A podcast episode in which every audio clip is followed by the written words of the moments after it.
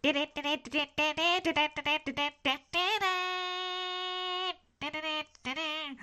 city of Villestown, the proud capital of the land of UPA, a peaceful, harmonious, prospering place full of folks from all walks of life, where toonkind mingle with real kind, and the streets are filled with the happy chatter of the contented populace. Until now, after disaster struck in the late hours of the previous day, when the prestigious journey of the Taffy train cross continental ended in a calamitous, but visually impressive, candy coloured explosion, the news of this event travelled into the city that rarely sleeps in a shock wave of fear, sadness, and overall confusion. How had this tragedy come to pass? Could it really be, as reported by witnesses on board, that the beloved actress Dorothy Scale had turned on her adoring Toonkind fans and murdered a native UPAan? Who was going to clean up all that bubble gum? And furthermore, where was the bird behind the locomotive's motive? The currently missing Warner-kind movie maker, the engineer.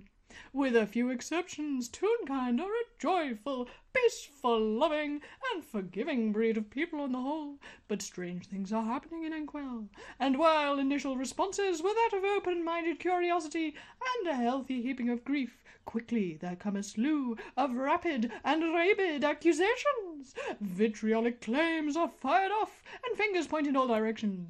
Witnesses say things that they renounce almost immediately, only for the papers to have printed it before they can blink. Reporters report reports that dance aside of Dora, and instead lambast the company that made the train, the staff aboard it for cutting corners. But most of all they tar and feather the already feathered engineer for his fault in the proceedings, despite the director still being missing, presumed exploded. After a mere twenty-four hours, the city is a roiling mass of bewilderment and blind rage. What has come over this colourful and compassionate city?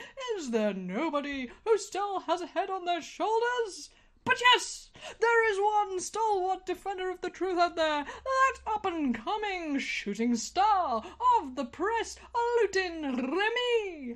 That plucky reporter and his faithful four legged friend Winter will surely get to the bottom of this case. And here he comes now, striding down the flat panelled sidewalk of Main Street towards his humble apartment to write up his own findings.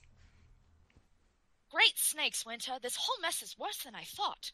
Not only could I not interview any of our witnesses, but I almost felt like the entire station was falling apart under our noses. Even had to stop that gag officer from from destroying the film. Speaking of noses, you still got that sneeze, poor boy. Something was up. up. up with those people. I've never felt so stuffed up in my life. Still, you're right about that officer. Toons normally remember their gags, and he said he'd have never attempted something like that with a case this serious. I know I couldn't forget almost dropping a set of film reels into a wood chipper. Curiouser and curious. I'm telling you, Luton, something smelled rotten back there. As the plucky reporter unlocks the door to his home, he reassures his canine friend. Don't worry, Winter. We're almost to our apartment, and you can rest your nose while I try to bring some sense to this whole news cycle. Luton sits down at his desk, lining up the paper and checking the thread in his trusty typewriter in order to commence writing up his groundbreaking article.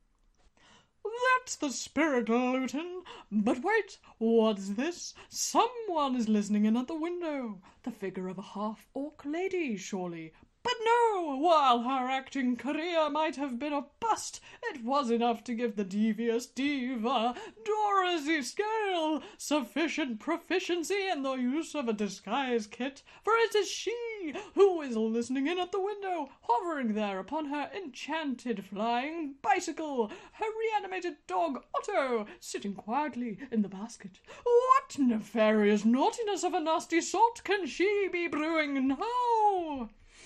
So, the world's eternal Boy Scout thinks he can put a pin in my perfectly constructed panic plan. Well, I. Wait, why am I alliterating? Was someone narrating this?